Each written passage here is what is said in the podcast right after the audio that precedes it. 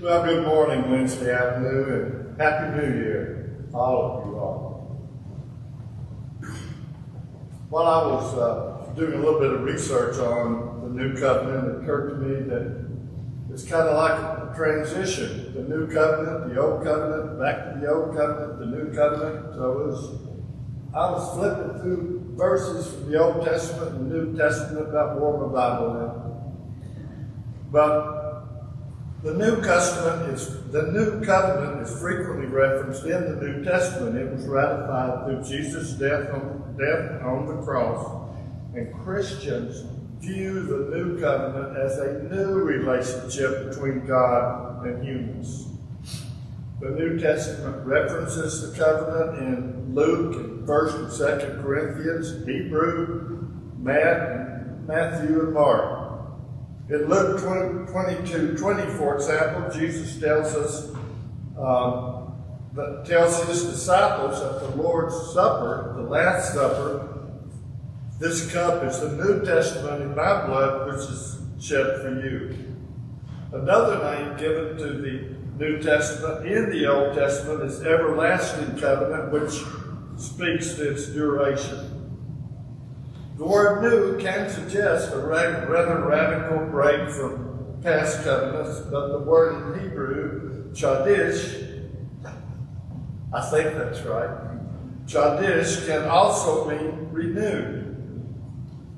Note that the principal parties of the covenant of the house of Israel and the house of Judah, when God promised that Abraham, in Abraham's seed, all nations would be blessed in Genesis 12 3.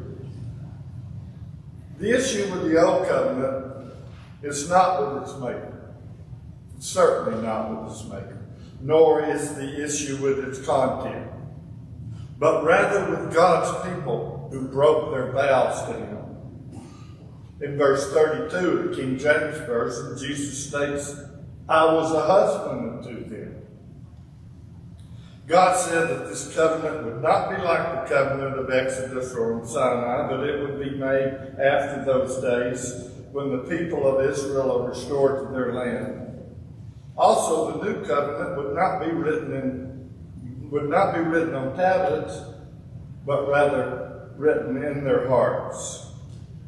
In verses 31 through 34, note that once the external law is a thing of the past, so will be teaching.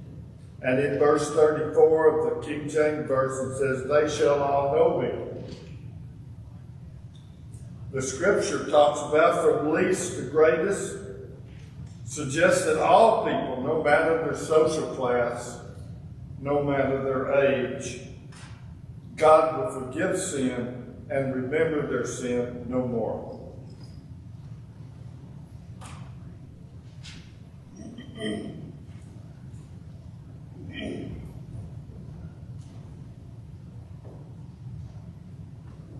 Us bow once more. Holy Father, we bow our heads to the dust of the earth. We bow low in reverence to you. You are our Creator. Father, we thank you for the great love and the great grace you show us. We Thank you for that new covenant. We can have forgiveness for our sins.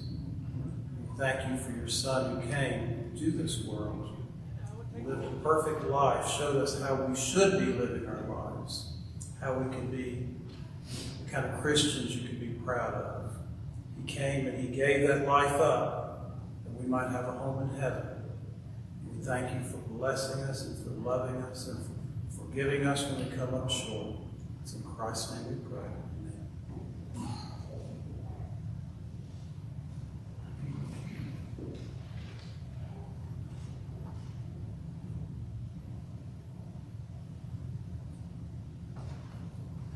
Scripture reading is from Mark, Acts, and Romans. In Mark 1 14 to 15, Jesus came into Galilee proclaiming the gospel of God and saying, The time is fulfilled and the kingdom of God is at hand. Repent and believe in the gospel. In Acts 19 8, and he entered the synagogue and for three months spoke boldly reasoning and persuading them about the kingdom of God. And the last scripture in Romans 14 17 For the kingdom of God is not a matter of eating and drinking out of righteousness and peace and joy in the Holy Spirit.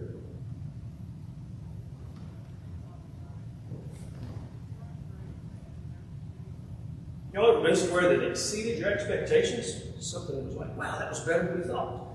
Got a book here for our favorite place in Gatlinburg, where in Phil, Buckhorn Experience. The food, the views, the service exceeds our expectations. Can't wait to tell people about it, right? It's really cool. And we all learned about Versailles landscape architecture history, right? We learned about the grand palace and the grand fountains and the grand design that uh, Andre Le Notre did for Louis XIV, right? And then when you go there, it's like, wow. Well, then I stumbled upon it. It was on Sunday afternoon when they're running the fountains. It's like, man, you're going to Paris. You got to go to Versailles, right? Because we all studied in school. We get no affirmative nods. Anybody else landscape architecture history? You just can't wait to tell people. You gotta see it on a Sunday. If you're gonna go to Versailles, you gotta see it. If you're going to Paris, you gotta see Versailles. Jesus is trying to say, hey, this new kingdom is going to exceed your expectations, right? This is not what you're thinking. I'm not going to take David's place. I'm not going to restore Israel. I'm not going to kick out the Romans. This is beyond what you're thinking. This is going to exceed your expectations, right? This I need you thinking up here. And they didn't like what he said. I was going to kill him. Paul says in Philippians 3, he says, the government that rules us is in heaven. We're waiting for our Savior, the Lord Jesus Christ, to come from there. He will change our humble bodies and make them like His own glorious. So we're not only going to a great place that exceeds our expectations, we're not going to be in this existence. And it's really interesting to think of what this new kingdom is going to be like. Let's pray. Dear Lord, we're honored and humbled that you have planned for us to be with you in your new kingdom forever. And Lord, Paul says that we groan to put on our spiritual bodies and leave these tents of bodies, and we can't wait to be with you. And Lord, we can't wait to be with those friends that have passed recently and a long time ago, husbands and wives that have passed, with parents, and Lord, grandparents we haven't seen in many years. You're going to have us all there with you together in your new kingdom, in our spiritual bodies. And we're so excited and we're so thankful.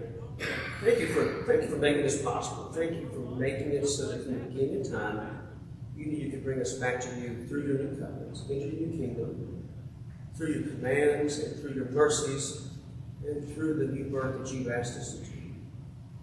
Lord, we can't wait to be with you. Until then, we will keep coming here every Sunday, reminding ourselves of how you make everything new. In Jesus' name. I'm reading the next one. This is from John. John wrote three different areas of the Bible. This is the Gospel of John. We got three letters he wrote. He also wrote Revelation. So the first thing he wrote is the Gospel. New commandment I give to you, that you love one another. Just as I've loved you, you also love one another. Then years later, in his first letter we have, Beloved, I'm writing to you no new commandment, but an old commandment that you had from the beginning. The old commandment is the word that you've heard. At the same time, it is a new commandment that I'm writing to you, which is true in him and in you, because the darkness is passing away, and the true light is already shining.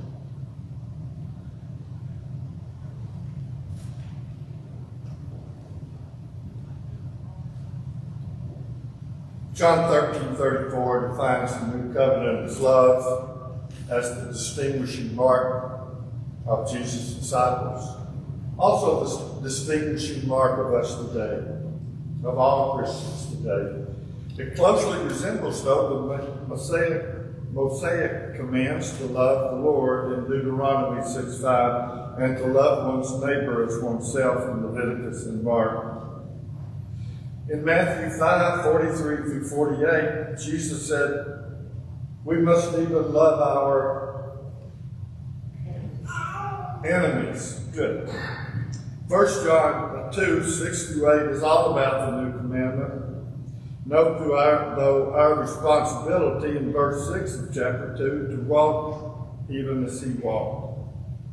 In this scripture, the love commandment was intensified by Jesus and is actually rooted in God's love and His commandments in the Old Testament. in Leviticus, Leviticus 19, 18, and Deuteronomy 6, 5. The eleven disciples would survive Jesus' absence, as will we, by obeying his example of love. The commandment is new in that it was a special love other believers of other believers based on the sacrificial love of Jesus, who said, As I have loved you, so you must love another, one another. Our love and support for one another will enable us to get through these hostile world we live in today. Our relationships with fellow believers and non-believers are key indicators of whether we are walking, that is, living our life, in the light or in the darkness. The love then, this love then, is a sign to others of our Christian faith.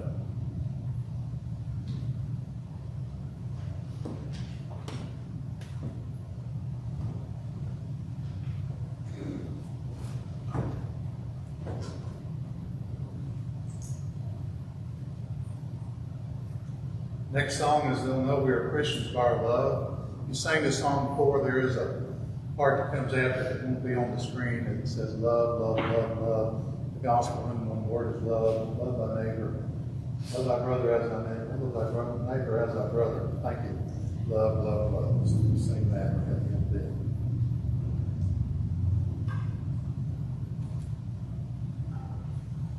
We are one in the Spirit, we are one in the Lord. We are one in the Spirit, we are one in the Lord. And we pray that our unity may one day be restored. And they'll know we are Christians by our love, by our love. Yes, they'll know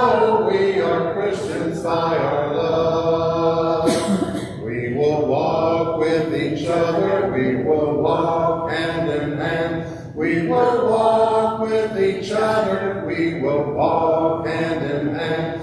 And together we'll spread the news that God is in our land. And they'll know we are Christians by our love, by our love. Yes, they'll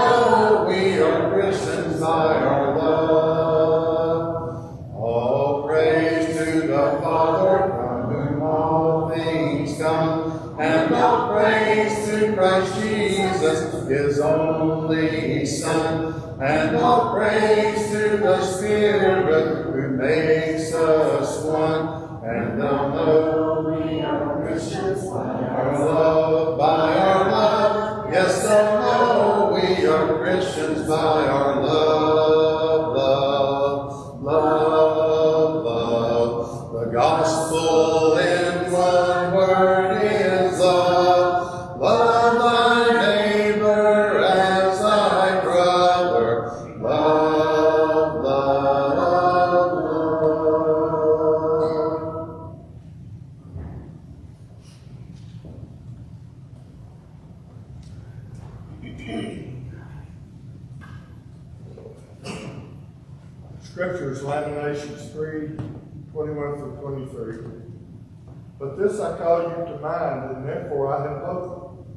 The steadfast love of the Lord never ceases.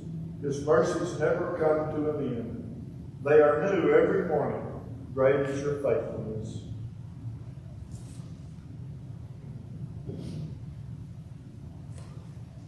Yesterday, Robbie and I were taking a drive, two hour drive to meet her sisters. We were going over the order of service, which is what we do for fun, I guess. And uh, I said, All I have to do is two prayers in a row. She said, No, you've got to discuss uh, Lamentations. And I said, Well, I got to go home and do some homework then. so here's what I came up with. Uh, Lamentations was written by Jeremiah, the weeping prophet, and a lament is a passionate expression of grief and sorrow. And he's weeping because the Babylonians have invaded Judea. They've enslaved everyone of value and taken them back with them. They've destroyed the temple. They burned the city gates. The People are starving and they're dying and they cry out to the Lord. But in all of Lamentations, the Lord does not answer. God's punishing them for worshiping idols. The punishment is deserved, but uh, Jeremiah thinks it's unusually harsh. In verse 342, he says, We have transgressed and rebelled, and you have not forgiven. In Lamentations, God does not answer his plea. So 321 says, uh, He says, I have hope. It's the only place in Lamentations where he says he's changed that he has hope.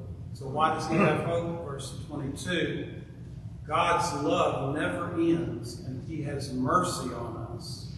23 Each day is a new beginning to experience God's grace, and God keeps his covenant faithfully. Now, the Old Covenant, Exodus 34, the Lord, a God merciful and gracious, slow to anger and abounding in steadfast love and faithfulness, keeping steadfast love for thousands of generations, forgiving iniquity and transgression and sin, but he will not, by no means, clear the guilty. He will visit the iniquity of the fathers on the children, on the grandchildren, and even the great grandchildren, third and fourth generations. That's the old covenant, and that's what happened. Now, the new covenant, I'm going to read from Ezekiel I will give you a new heart and a new spirit in you.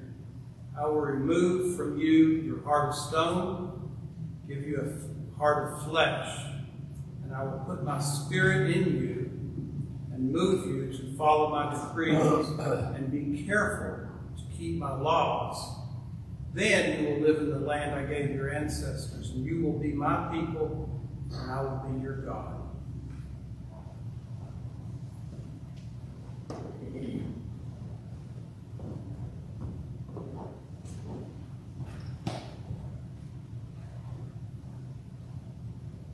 Gene's not here, so I'm going to stray a little bit. Hope this is not dangerous, but there is a song called "The Steadfast Love of the Lord," and we're going to sing that. And, and some of the words are up on the screen right now, but hopefully some of you know it before we can get through. The steadfast love of the Lord never ceases; His mercies never come to an end. They are new every morning. Great is Thy faithfulness. The Lord is my portion, says my soul. Therefore I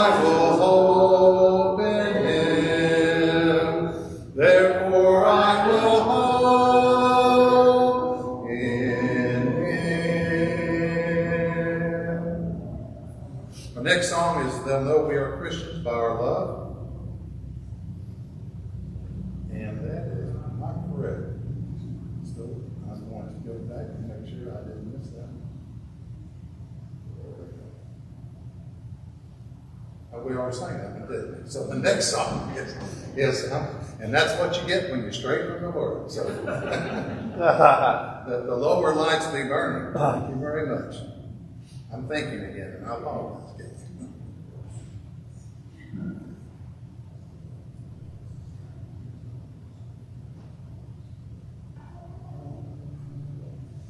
Brightly beams our Father's mercy from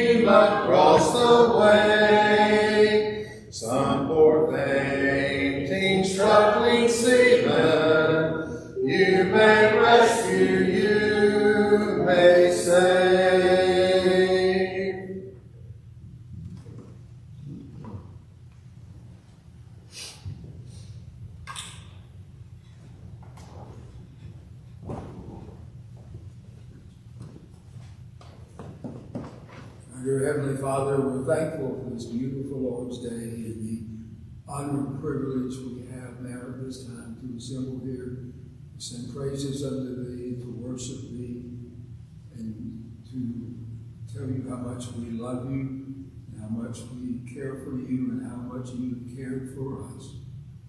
We pray especially for our brothers and sisters in foreign lands who may not have the freedom to worship thee, to tell others about thee. And we pray to continue to bless them and keep them safe and help them to do much good in thy name. Our Father, as we now end the what we call the calendar year 2023, we go to 2024. We pray to help us to remember that every good and every perfect gift comes from thee. And the number one gift will always be gift of thy Son Jesus, who came to earth and suffered a torturous and undeserved and innocent death on the cross to wash away our sins with his precious blood. In Jesus' name we pray. Amen. The scripture reading is the book of John, chapter 3, verses 3 through 5. Jesus, Jesus answered him, Truly, truly, I say to you, unless one is born again, cannot see the kingdom of God. Nicodemus said to him, How can a man be born when he is old? Can he enter a second time into his mother's womb and be born? Jesus answered, Truly, truly, I say unto you, unless one is born of water and the Spirit, he cannot enter the kingdom of God. That's John chapter 3, verses uh, 3 through 5. Probably going to mention three really great places, not necessarily equal. The Buckhorn Inn, Gatlinburg. Really since the 30s. Looks out over Mount LeConte. Great breakfast, a great dinner if you get on the reservation list. It's like a four-course meal. But to get in there, I got to have a credit card and a valid ID. This is my Tennessee ID. By the way, the state of Tennessee doesn't require you to update your license if you move. Life is simpler if you do. I'll just tell you, after three and a half years, it's just simpler if you update it with your address. Hilton at Versailles, outside of Paris. You go there, you need one of these, it's a passport. Mine is valid still, and when I got it out last night, my family said it looks like a mugshot. They tell you not to smile. I didn't, it looks bad. But I can go to France with this, and hopefully, the States lets me back in when I come back. That's how I get back and forth, right between countries. That's how we've set it up, is we have a passport. It is not a quick thing to get, I'll just tell you. Not quick. The way we get to heaven, Jesus mentions it here. Very confusing. How can you be born again? How are you born of water and the Spirit? There's a lot of passages on being baptized, right?